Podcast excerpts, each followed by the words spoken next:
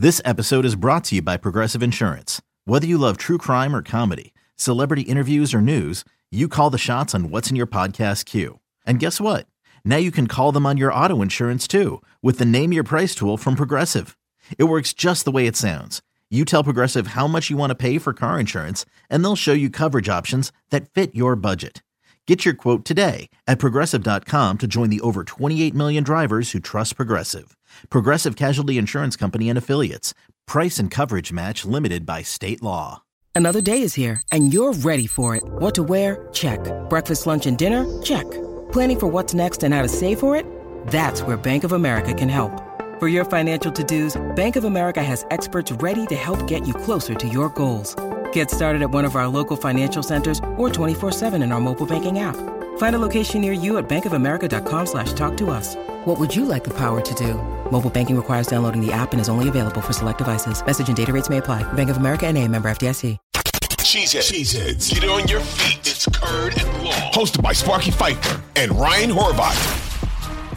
For me, I think when we start talking about what's the biggest Packers post-draft question, for me, it's it's simple how good really is Matt LaFleur?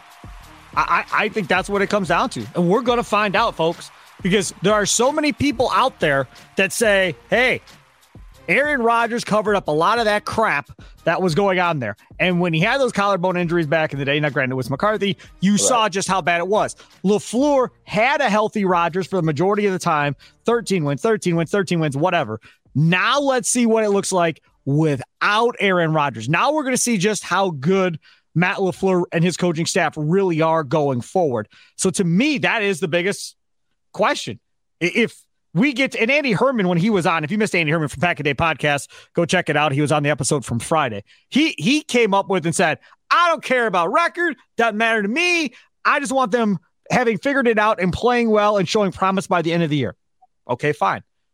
With threats to our nation waiting around every corner, adaptability is more important than ever. When conditions change without notice, quick strategic thinking is crucial. And with obstacles consistently impending, determination is essential in overcoming them. It's this willingness, decisiveness, and resilience that sets Marines apart. With our fighting spirit, we don't just fight battles, we win them. Marines are the constant our nation counts on to fight the unknown. And through adaptable problem solving, we do just that. Learn more at marines.com.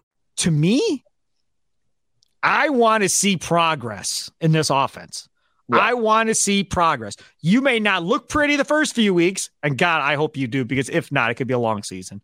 But if you don't look pretty early and you're like one and four through five, which would just be demoralizing and heartbreaking to me as a fan, if that, that's what it looks like, then at least show me that the offenses gets better as the year goes on, and Jordan Love gets better, and the young receivers are starting to figure it out as the year goes on, and the young tight ends are starting to make plays. And by the end of the year, you see where we're going as they get more and more snaps and more and more experience. Cool. But if we go three and 14, God, I can't see it possible. But if we go three and 14, and that's with Jordan Love healthy, if Clifford plays, all bets are off.